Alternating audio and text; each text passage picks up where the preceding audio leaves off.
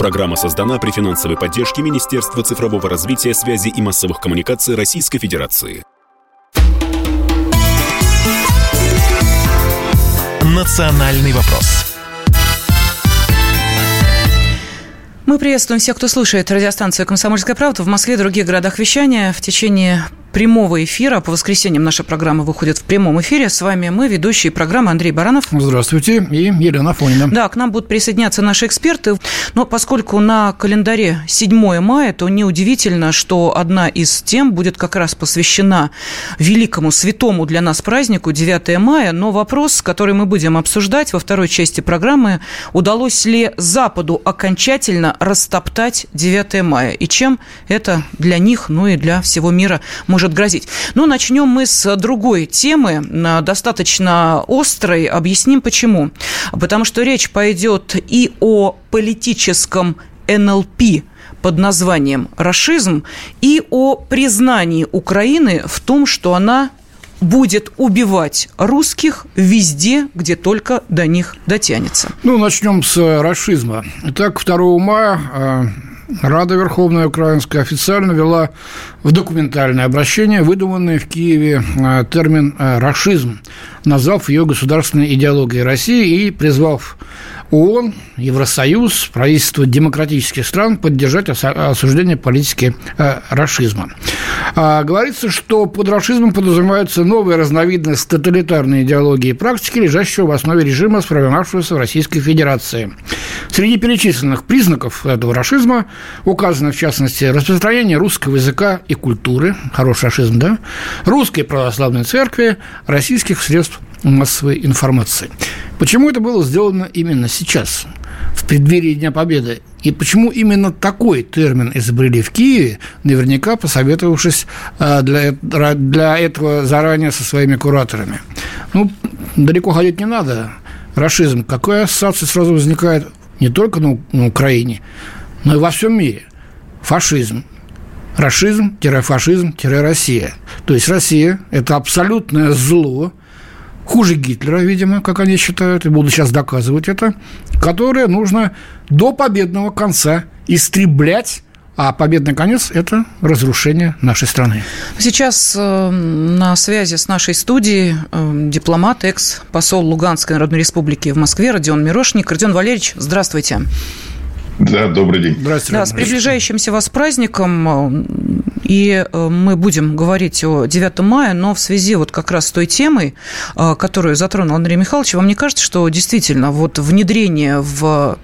А ведь они собираются это делать в таком, знаете ли, ну, расширенном масштабе, не только для внутреннего употребления термин вводится, но и для э, мировых площадок это сделано не просто специально. Это напоминает уже действительно какое-то политическое НЛП.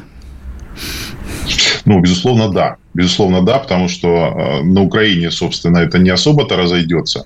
Там и так э, других матерных слов, которые они ввели за последнее время в оборот, э, более чем достаточно. А сейчас, ну вот смотрите, в 2008 году ведь аналогия была, Саакашвили ведь развлекался тем же. То есть, смотрите, почерк-то очень понятен, да, то есть там же было там русизм, они очень хотели вот идеологию русских, вот когда а, после того, как Саакашвили нарвался на наших миротворцев и в ответ получил, вот он сказал, все, это вот нацистская идеология, там, рустизм. А здесь, значит, когда эти подобрались, уже начали душить э, Донбасс и получили в голову, да, то есть они сказали, у, фу, это же расизм, давайте теперь, значит, при, раздадим это по всему миру. Причем, ну, какой-то научной идеологии здесь, конечно, нету обоснования, да, то есть просто очень удобно. Раша, да, то есть расизм, а вот это, это не для Украины Украины, да, то есть это не для русских. Это вот туда, давайте там, на тех площадках, где это будет удобно американским, британским кураторам использовать вот эту историю. Вот весь тот мусор, который они э, сейчас транслируют в медиа, они попытались, ну, как наукообразно собрать некую кучку. Получилось плохо, на самом деле. Достаточно глупо, а, потому что, ну, то есть э, вот э, там несколько листов описания его, в, которые подкладываются под документ Верховной Ради, а и в итоге там написано, а, вот, ну, это такое разнообразное разновидность фашизма. То есть мы вот выдумывали, выдумывали, как, как бы назвать его по-новому, а вот фашизм, он остается фашизмом. То есть Украина, как нацистское государство, она вдруг решила пойти по принципу «вся, всяк другого мнит уродом, несмотря что сам урод». А, потому что, а, то есть они квалификация, которую они вот буквально под нее а, выписывали, они сказали, это вот некий тоталитарный режим. Это вот культ личности. Да? Покажите мне сегодня государство, в котором был бы больше культ личности, чем культ Зеленского. Ну, покажите мне, вот попробуйте найти, да, то есть э, деспотии, которые касаются там, э, там Африки, вот э, там племенных отношений, слушайте, они нервно курят по сравнению с тем, что происходит сейчас на Украине, потому что, ну, для какого-то среднестатистического украинца даже рот открыть в сторону Зеленского, что-то сказать, что он там не полусвятой, да, то есть это будет караться уже практически уголовным преследованием. Там, Дальше да, они... Родион Валерьевич, прошу прощения, да. там э, было видео в телеграм-каналах расходилось, где э, ребенок, э, ну, по-моему, девочки, наверное, года три или четыре, да, да, да, да, да, ее спрашивают, как зовут папу, она ответить не может, но зато э, имя президента Украины говорит прям так четко и понятно, что ребенок украинский уже понимает, что такое культ отдельно Мама следила за честь. Да, да, кстати, мама действительно была счастлива безмерно. Ну, простите, да, прервали, просто конкретный пример, вот подтверждающий, Нет, что вы абсолютно правы. Абсолютно точно, потому что, ну вот главное, главное возвести вот это в культ. Потом они описывают, что дальше должен быть культ смерти. Подождите, господа, Азов, Айдар, а вот эти их Террористические организации это, запрещенные. А, да. Запрещенные, да не везде запрещенные, потому что это организации а, просто, не, ну, не, я не знаю, как сказать, это а, люди, которые действительно исповедуют вот нацизм чистой воды. То есть ведь на самом деле украинская идеология, которую выписывал в свое время Дмитро Донцов, да, она, она называлась теория там, э, украинского национализма, да, то есть ну, к национализму она отношения не имеет, там чистой воды нацизм, э, титульная нация, превосходство над всеми другими, уничтожение всех неверно. Вот, вот это то, что закладывалось изначально, вот э, то, что проповедует Бендеровщина. И вот сейчас это все пытаются реализовать, при этом на, на, вот надев некий ярлык на, а, вот, на русских, на освободителей, на а, людей, которые пришли нас спасать. Я как а, представитель Донбасса могу точно сказать, нас пришли спасать больше, чем год назад. И поэтому, если бы этого не произошло, то а, тогда, соответственно, как бы, ну, я не знаю, что бы с нами было. То есть, ну, то, что там как минимум половина людей просто бы уже не жили, это я гарантирую. Причем я к этой половине отношу и себя. А, потому что ну, других шансов-то у нас в принципе-то не было. Ну и, конечно, этот, а, вот это, это ярлык, это клеймо, а, которым очень легко обозначать, то есть это не надо ничего объяснять.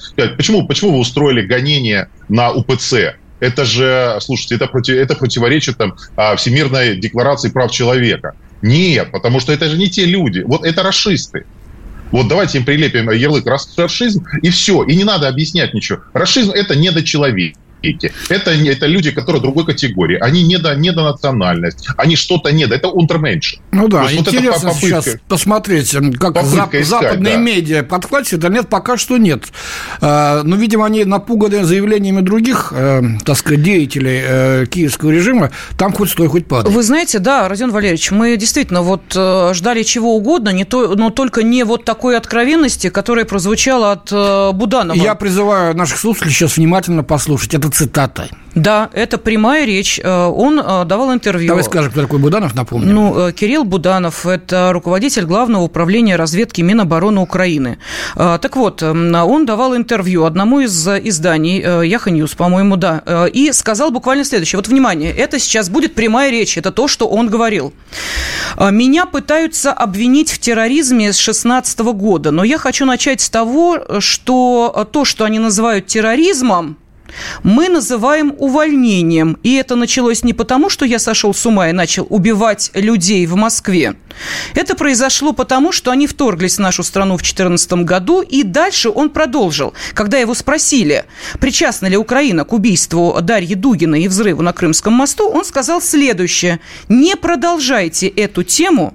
Все, что я прокомментирую, это то, что мы убивали россиян и будем убивать россиян во всем мире до полной победы Украины. Цитата закончилась. А Прямая победа, а речь победа Буданова. Это... Расчленение Украины, э, России, о чем, собственно, они э, мечтают. И даже в львовской пиццерии, как вы знаете, ли, э, как вы знаете выпустили пиццу. Границу Украины, отрежь любой кусок. Вот такие у них теперь креативные идеи. Родион Валерьевич, ну вот, пожалуйста. Тут Бен Ладен, по-моему, в аду, так сказать, это самое, действительно нервно курит, если там позволяют.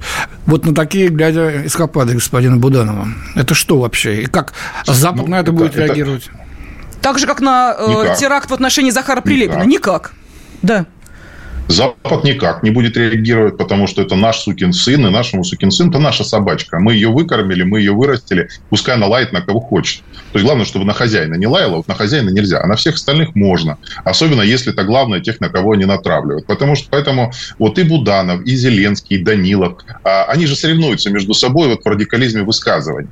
То есть это, э, ну, это откровенные шавки. Вот шавки, которые действительно, они, они, очень, они очень нежные сами по себе. Они сидят в очень удобных кабинетах, они прячутся в бункерах. А вот и при этом они позволяют себе, а, то есть они, они несут ответственность не за свой народ, они несут ответственность за эту страну. Они а, беспокоятся только, ну, вот не знаю, порежет пальчик, ну, это будет всемирная трагедия. А вот если убили 100 тысяч украинцев, ну, слушайте, ну, это ж такое, это просто плата за а, их нахождение в этой должности, за то, что они сидят вот в этих креслах. Поэтому, знаете, вот, вот эти все, это же, ну, ладно бы это были только слова вот эти слова, которые транслируются на весь мир, и весь мир, так знаете, так а, как-то так смущенно опускает глазки и говорит, ну нет, ну слушайте, ну это же, ну оно, им же можно, им же можно, они же, то есть они же обижены, они же юродивые, ну чего это? Но здесь вопрос в, вот в актах, которые произошли. А вот это, Родион есть, Валерьевич, мы... мы обязательно обсудим буквально через несколько минут. Мы сейчас уходим на перерыв, потому что это действительно, это очень важная тема, и э, вы знаете, и террористические акты, и скрытый терроризм мы обязательно обсудим на конкретных примерах. Национальный вопрос. В студии ведущие программы Андрей Баранов. И Елена Афонина. И с нами на связи дипломат, экс-посол Луганской Народной Республики в Москве Родион Мирошник, экс-посол, потому что Луганская Народная Республика – это Россия, и таковой будет всегда. Точка. Да, Все. Родион Ильич, вы правильно сказали, что это собачки американские, они, так сказать, их кормят, выгуливают, выращивают, науськивают. Но вот недавно, совсем буквально вчера, представитель официальной МИД Российской Федерации Мария Захарова напомнила, что точно так же поступали американцы и с Бен Ладеном, его Аль-Каиды, да, и с ИГИЛом. Вот так же выкармливая с руки, наускивая, а, с тем, чтобы они обеспечивали американские интересы. Кончилось это плохо для самих хозяев. Значит, звери а, повернули свои клыки против них. 11 сентября, все мы помним, помним Ирак и Афганистан, позорный для а, американцев. Сейчас ведь то же самое может повториться. Ведь э, рано или поздно надоест украинским господам э, слишком большая опека э, со стороны Запада. А, конечно, они все повязаны деньгами и так далее, но ведь начнут терепениться, и если что не понять, глядишь, и где-то что-то взорвут или подожгут. Такое вполне может быть. Не сегодня, не завтра, но через годок-другой вполне. Как думаете? Ну, то, то, что государство как, э, знаете, как зона, где может произрастать, в общем-то, все, что угодно, то есть любой вид терроризма, а, то есть это абсолютно точно. Причем это не в будущем времени, это уже прошедшем. То есть это уже все давно состоялось. То есть они, там Украина стала давным-давно, еще до начала специальной военной операции, стала территорией, где готовили а, террористов и для того, чтобы запускать их на территорию Белоруссии, для того, чтобы на территорию Донбасса, на территорию России. То есть это все там развивалось, это все курировалось есть там а, чудесно работали а, специалисты по силам специальных назначений, британские, и британцы, как известно, больше всех преуспели в такого рода а, наработке таких методик. И именно они занимались с украинскими боевиками, вот разрабатывая. И я совершенно не исключаю, что вот ряд э, нападений, которые были там, ну, тот же там удар по Крымскому мосту, или вот эта провокация, связанная с э, ударом по Кремлю, да, то есть что это все разрабатывалось не без участия иностранных спецслужб. И они это все делали. Поэтому, когда мы говорим, ребята, давайте посмотрим международное право и посмотрим, что такое терроризм. Они говорят, нет, нет, это не к украинцам. Они, они же за родину, они же за нас, они же за наши интересы. Да, и вы знаете, мы счастливы. Родион... Мы счастливы, что они воюют и умирают за нас. Это такое приобретение для Соединенных Штатов и для Великобритании, что как они от него откажутся? Ну, пока не, пока не, не уничтожат. самое страшное, что эта зараза стала проникать и в часть эм, российского общества в сознании некоторых людей. Сейчас мы расскажем кое о чем. Да, но сейчас будет небольшим, ну, просто э, соберитесь, потому что нужно привести конкретные факты, а потом уже э, Родион Валерьевич э, все это прокомментирует. Ну вот смотрите, э, на этой неделе э, стало известно о том, что э, задержаны и отправлены в СИЗО на два месяца режиссер спектакля «Финист. Ясный сокол» Евгений Беркович и драматург Светлана Петричук. Э, находиться они будут под стражей до 4 июля этого года. Им вменяется а, статья об оправдании терроризма. Но эта пьеса и этот спектакль не просто получил две золотые маски. Тут сразу передают большой привет Ревекиной, которая, собственно, э, все это э, и устраивала действо под названием «Золотая маска». Э, эти пьесы, вот эту пьесу об оправдании терроризма, а речь идет о женщинах, которые считают, что в России настолько плохо, что лучше где угодно, но, только чтобы не в нашей стране. Где угодно, в частности, в ИГИЛ. Ехать туда Запрещенные, да, террористические организации. Но ужас в том, что эту пьесу брали практически все малые театры нашей страны для так называемого формата читки. Поскольку у маленьких театров денег часто не хватает на постановку больших спектаклей, они э, устраивают такие акции. Приглашаются зрители за деньги, естественно. Выходят на сцену э, режиссер или актер и просто читают пьесу. Вот эти читки, это я абсолютно точно знаю, прошли в большинстве маленьких театров. Это уже попадает под оправдание терроризма. А они же говорят, а что такого? Мы же, наоборот, антитерроризмом занимаемся. И подписи мы видели под открытым письмом «Освободите» режиссера и автора пьесы а, Собчак, а, кто там еще ну, у нас, Виторган да. и прочее, прочее, Бывший. прочее. То есть вот все собрались.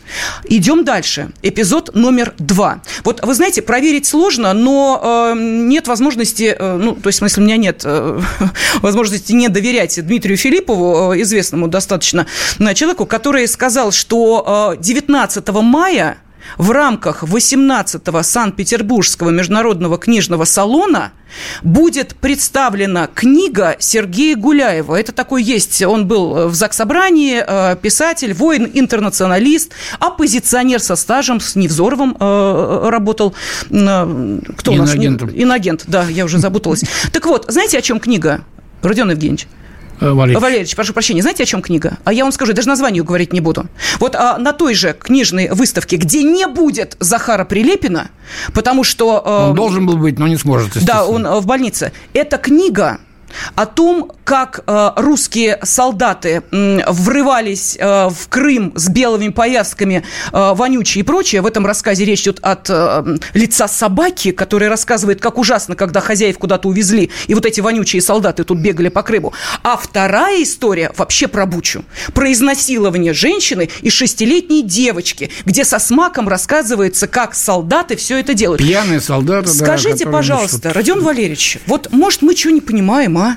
Может, действительно мы в какой-то не той реальности живем? Может быть, 9 мая – это праздник, который уже, э, ну, хочется, знаете, как в, э, в, в в какой-нибудь подвал истории отнести. У нас вот смотрите, какие дела происходят, а? Мы терроризм оправдываем, и все спи- э, театры об этом говорят. Это то, что вы сказали. Вот они, украинцы, они не террористы, нет, они вот воюют за свою страну. Угу. А вот эти вот пьяные, значит, э, солдафоны русские, это просто исчадие Это вам только два примера. И это наши же российские граждане. Официально выпускают книги, представляют их, значит, на салоне, э, значит, ставят на сцене, пытаются и рассылают по театрам. Э, не хочу вас расстроить, но вы, похоже, действительно не в той реальности находитесь, как те люди, которые вот это пишут. Да, потому что вот у них слишком велик соблазн. Давайте мы отмахнемся от того, что происходит. Давайте, ну мы же 8 лет не видели, что происходило на Донбассе.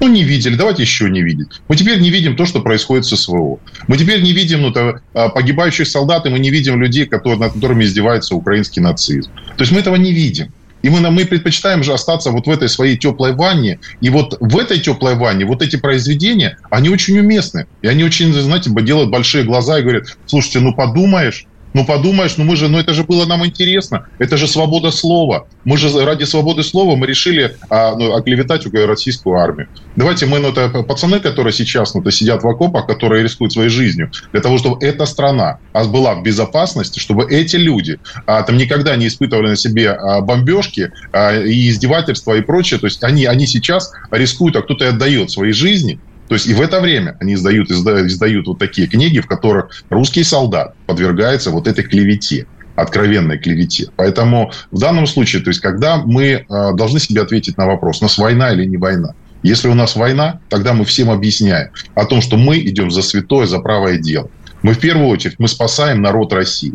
Мы выполняем ту миссию, которая на нас выпала там из-за истории, из-за, из-за того, что так сложились обстоятельства в мире. Не мы ее начинали, эту войну. Мы пошли защищать наш народ, мы пошли защищать нашу страну. И мы выполняем, дел, делаем дело чести. И каждый, кто пошел, взял в руки оружие, защищать святую правду, То есть это человек достоин уважения.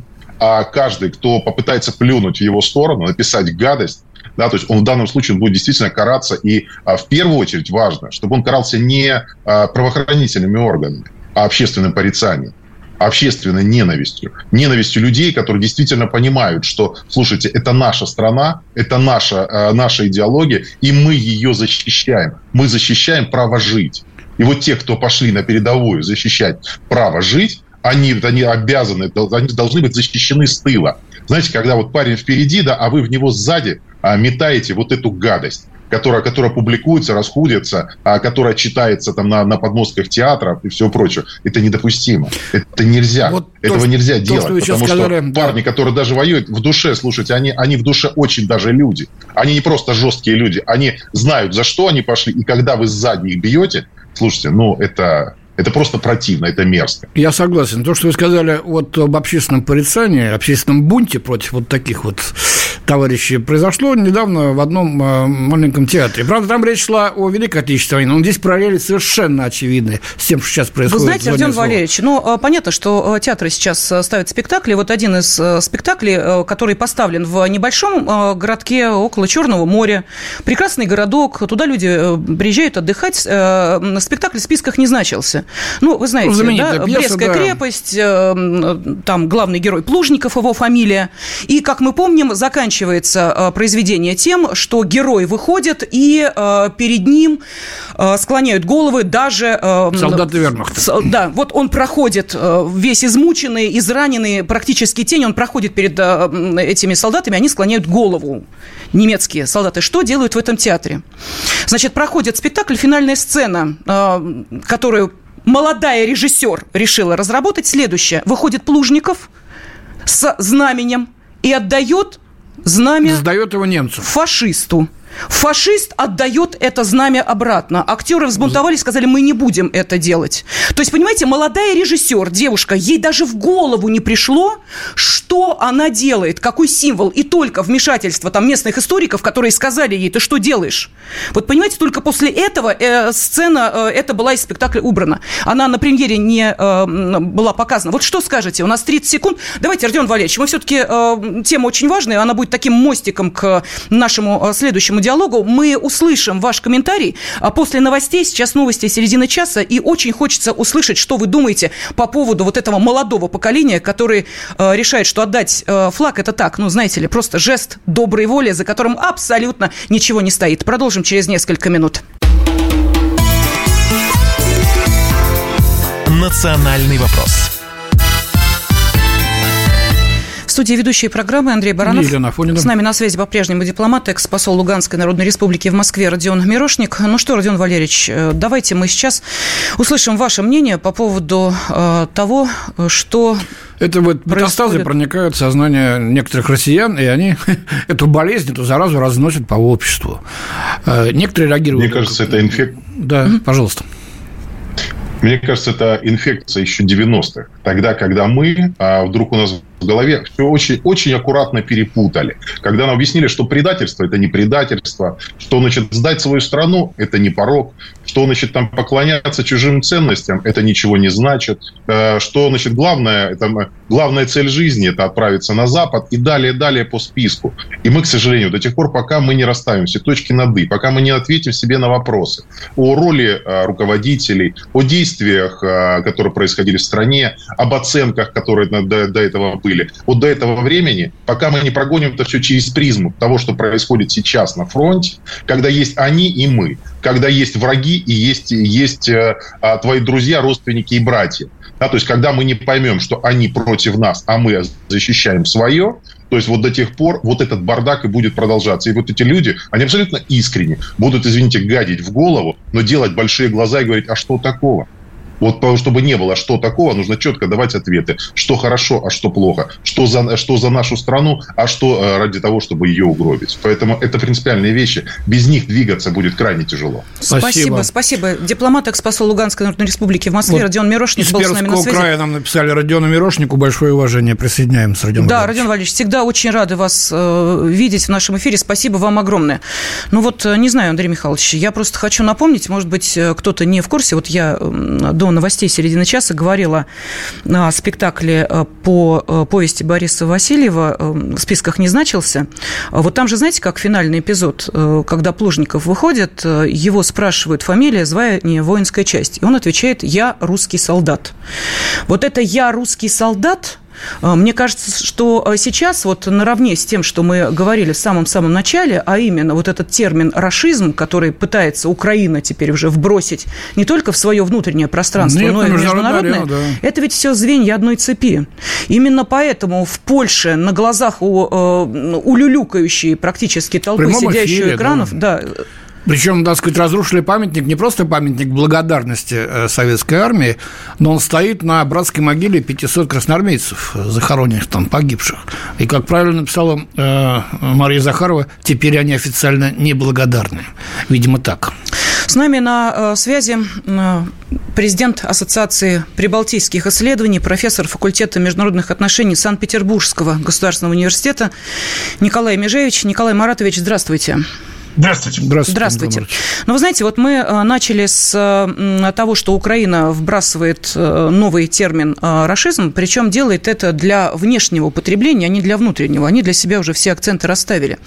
И в связи с этим возникают очень, знаете, неприятные параллели. Поскольку выходила на нашем телевидении весьма успешная программа «Наша Раша», Рашкой э, называют, э, ну вот, э, понимаете, вот эти вот, как они? Либерасты. Рафовые смузи и прочее, прочее. Вот это для них рашка. Вот рашизм – это примерно из той же, из той же, из той же линейки, но только чуть дальше пошли.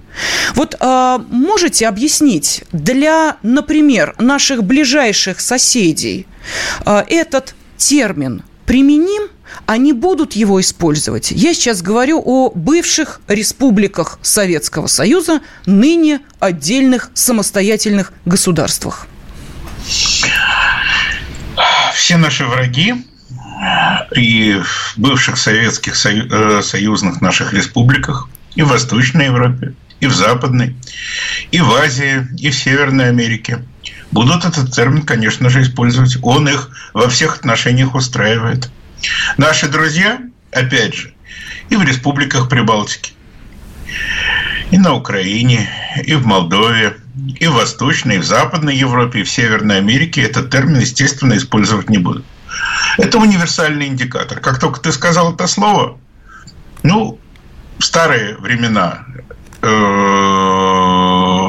в холодный подвал ну, в новые времена полный игнор, если есть э, собственность, активы да, на территории России, ты их лишаешься.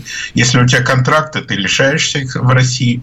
То есть э, это э, добровольная ноша, которую каждый берет на себя, если он это произносит, особенно публично, значит, э, фактически у него автоматически вырастает рок иноагента на лбу. Дальше вопрос правоприменительной практики. Ну, ведь у себя-то, так сказать, на своих территориях они не стесняются. Абсолютно. Вот взять ту же Латвию. Сейчас в преддверии Дня Победы экстренно Сейм Латвии в двух чтениях принял закон, запрещающий проводить 9 мая любые массовые мероприятия, посвященные, значит, э, Дню Победы.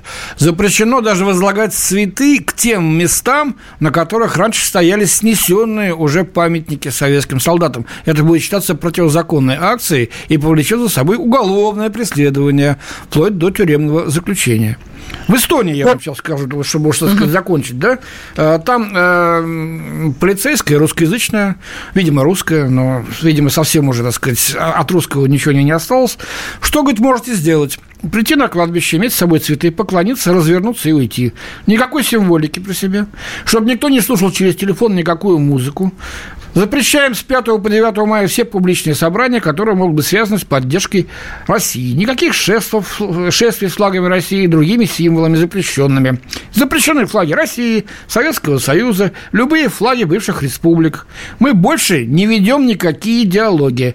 Даже если вы участвуете в спонтанных собраниях, вы будете как минимум наказаны штрафом в 1200 евро. Вот так вот.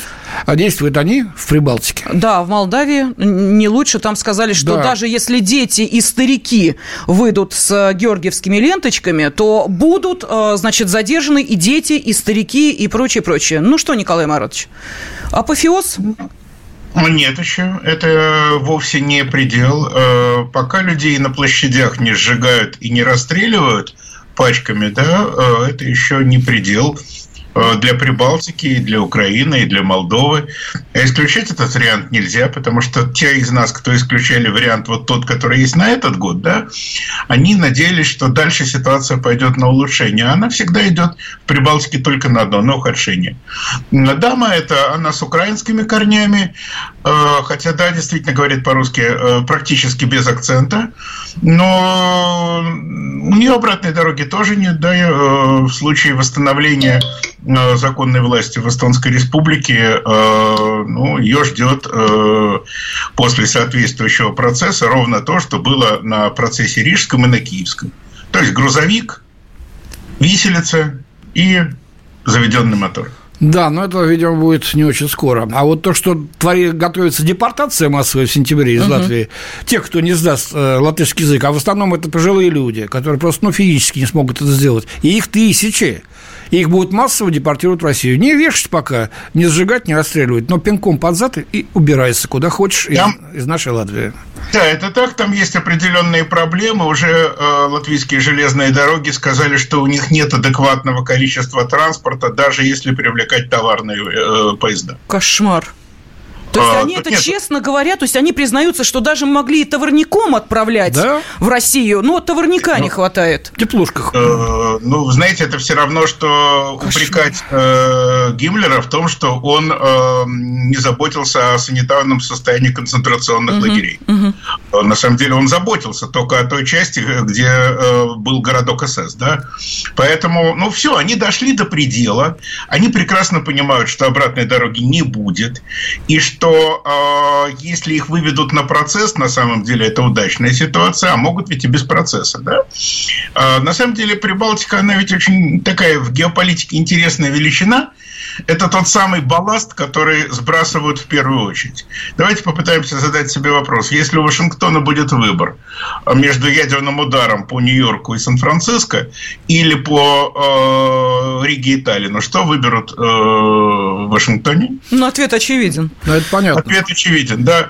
То есть, э, как говорилось в нашем старом добром либеральном фильме «Кинзадза», скрипач не нужен.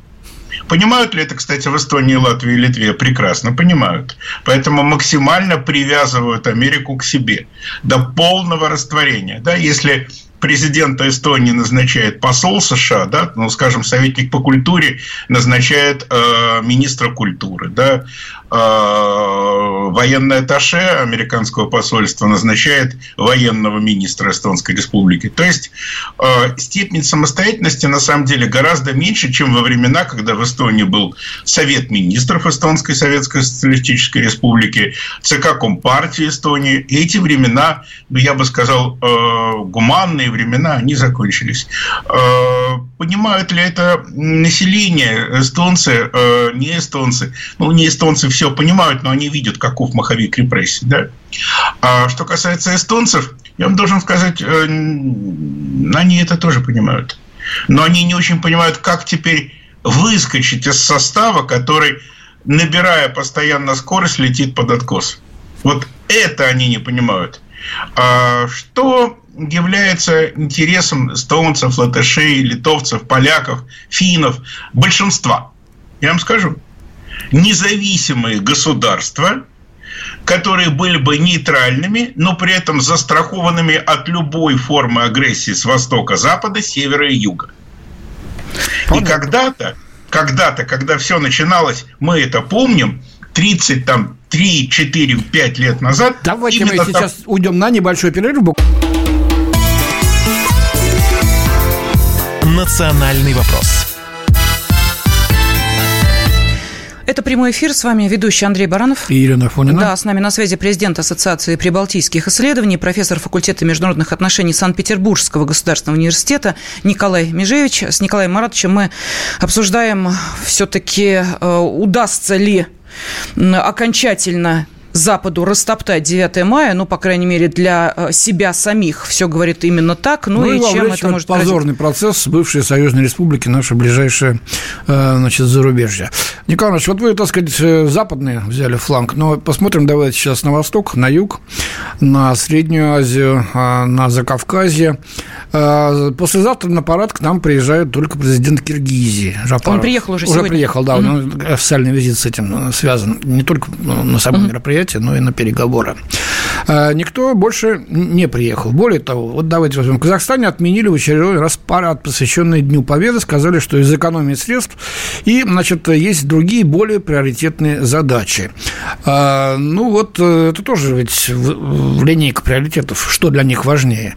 И это считается неважным. Никто из руководителей э, других среднеазиатских стран в Москву не собирается. Значит, э, премьер Армении Армения. Пашинян, значит, тут тоже в преддверии победы. Кстати, я должен напомнить, что и Казахстан, и Армения, и ряд других стран входят и в АДКБ, военно-политическую организацию, и в Евразес, значит, нашу экономическую организацию.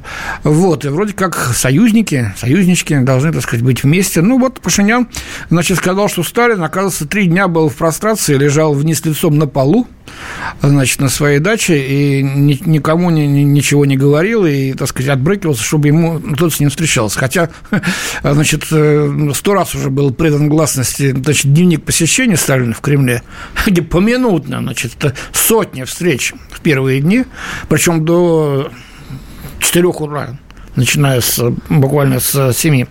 Вот. вот зачем это делается на уже уровне, уровне таком э, официальном? Я уж не буду говорить, что пишут блогеры и эксперты политические, говоря о том, что вот в одной из стран, не буду я говорить, чтобы нам потом не предъявили претензии, одна очень обидчивая страна есть. Э, российская армия опозорилась на Украине, она показала, что ни на что не способна к современным действиям боевым. И вообще, так сказать, надо пересмотреть э, отношение к 9 мая, потому что боролись за светлое будущее, а было ли светлым советское будущее, которое было после войны. Молодому поколению э, это уже не важно. А на реакцию России на это мы должны реагировать э, игнором. Вот так примерно пересказывая. Что скажете по поводу вот таких настроений, которые зреют э, в некоторых ну, наших касается Пашиняна, давайте начнем с Пашиняна. Э, мне э, неизвестно то, что Пашинян посещал Сталина 22, 23 или 24 июня. Э, по крайней мере, мне кажется, это невозможно в силу, ну, я бы сказал, хронологии да, определенной. Что цитирует из источников Пашинян, я, в общем, тоже знаю. Да?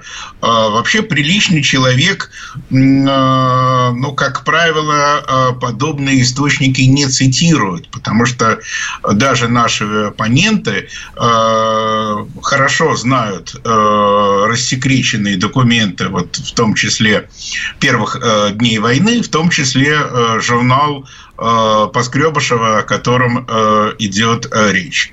Поэтому Бог ему судья, давайте только договоримся, что э, Пашинян выражает свою точку зрения, точку зрения части политической элиты Армении, но вовсе не армянского народа. В любом случае, не всего армянского народа. Это первое. Второе. То же самое можно сказать про любую другую республику, кроме Республики Беларусь. О ней разговор чуть позже. Простите, а как же тогда не доверять э, вот э, тем данным? Лишь каждый десятый житель Армении оценил отношения с Россией как очень хорошие. К Франции Франции хорошо относятся в Армении 63%, к Ирану 38%, к США 21%, ну и так далее, и так далее. То есть каждый э, десятый только 10%, считает... да. Это, а, раньше было за 60. Что касается э, вот этих данных, я бы очень хотел посмотреть методику социологического вопроса. Э, в далеком прошлом я был аспирантом Института социологии, еще Академии наук СССР, и старики мне говорили, что в зависимости от поставленных угу. вопросов они могут получить необходимые ответы. Это были очень серьезные люди, э, они уже давно э, не с нами, они классики, да, и поверьте, э, эти методики, они известны и их ученикам, и ученикам этих учеников, да. Далее, я прекрасно знаю, как проводятся социологические исследования в, не, в, не, в некоторых республик западного периметра бывшего СССР. Там сначала социологи приходят э, к заказчику и говорят, так, вам какой результат? Нет, нет, нет, не так быстро. Мы конспектируем, да? Значит, законспектировали и приносят результат. А, есть эм, кашкадавы э, из Варшавы, да, которые когда-то работали в Минске, но потом сбежали после неудачной революции. Они вообще проводят опросы по телефону, да? Ой, ну, это ну, один из запросов, видимо. Да, да, да. Они проводят э, опросы по телефону, когда им критики говорят, слушайте, но ведь не у всех э, э, белорусов есть вот привычка пользоваться активно мобильным телефоном. Особенно один из запросов был как раз в августе, когда все нормальные люди на государственных и на частных землях убирают урожай, заботятся о, так сказать, будущем, да, ну, ответа, естественно, не было. То, что, в общем, белорусы э, вообще стараются на левые звонки из-за границы не реагировать, это тоже факт. Мы это знаем, знаем. Но вот человеку надо оправдаться за деньги, и вся вот эта вот э, социологическая муть оппозиционная, она вот э, пытается проникнуть э, хоть чучелом, хоть тушкой на белорусские границы. То есть То вы, вы считаете, что настроения там не такие, в общем-то, уж а негативные для нас? Что касается что касается Украины, там все гораздо проще. Там просто берут деньги на социологические это да, это мы обсудили, и вписывают да. готовый результат. Ну, потому что зачем еще тут, как говорится, ухо э, телефонную трубку тереть? А что касается так, Казахстана, Таджикистана, Узбекистана, Азербайджан и прочее, прочее, у нас есть э, какая-то определенность э, в отношении, ну, хотя бы того, что 9 мая для этих стран еще по-прежнему является важным днем, или здесь тоже уже ставим у большой знак есть, вопроса. У нас есть по всем союзным республикам, кроме Республики Беларусь, очень серьезные проблемы и вопросы. По всем. Кроме Республики Беларусь. Когда э, беснующаяся толпа э, либерал-предателей белорусских, да, э, ходила на штурм власти, да, и когда Лукашенко э, выходил со своими... С автоматом. С автоматом и сыном, да. А, знаете, на чем погорели э, вот эти вот э, змагары? На чем? На чем? А они такой постик э, залили и потом размножили э, в Фейсбуке. Тогда это еще, так сказать, было актуально. Вот э, как только мы победим... Запрещенная в нашей стране э, и да, так далее. Да, так да, же, да, как да. и ИГИЛ, запрещенная террористическая организация. Да, прошу да, прощения. Да, да, спасибо большое. А, да, так вот, они сказали, вот сейчас мы победим. А, спасибо Лукашенко, что он построил музей Великой Отечественной войны это будет великолепный музей оккупации. И после этого соотношение сил изменилось в пользу президента и, э, я бы сказал, здравого смысла. Потому что, ну, как-то, знаете, вот э, тема оккупации Советским Союзом Белоруссии, она э, людям не заходит. Э, старикам, понятно, э, моему поколению, э, у которых, ну, скажем так, деды воевали тоже, но они-то как раз у власти. То есть мы, грубо говоря, мои ровесники у власти в республике, и поэтому эту погонь вымели э, с белорусской земли. Ну, собственно говоря, у нас сейчас ровно такая задача. Да, Задача Но очень серьезная, в прямо таку... скажем. Да, в таком случае, вот э, скажите, пожалуйста, если мы говорим о том, что это не на э, предыдущее поколение, не на нас рассчитано, но молодежь-то это же все Yes. впитывает. Они-то это все употребляют, для них-то это э, является, ну, определенной чуть ли не истиной в последней инстанции, что, например, э, в России будущего нет, надо куда-то уезжать. Куда уезжать? Зачем уезжать? Нет, надо. В Армению. Да, например, да. Ну, что, что скажете, Николай Маратович, тут-то как? Что делать-то? Э, ну, на самом деле здесь нет быстрого ответа, угу. да? А, здесь ответ очень долгий. Э, надо работать. Так вот, почему, собственно, не получилось в Беларуси?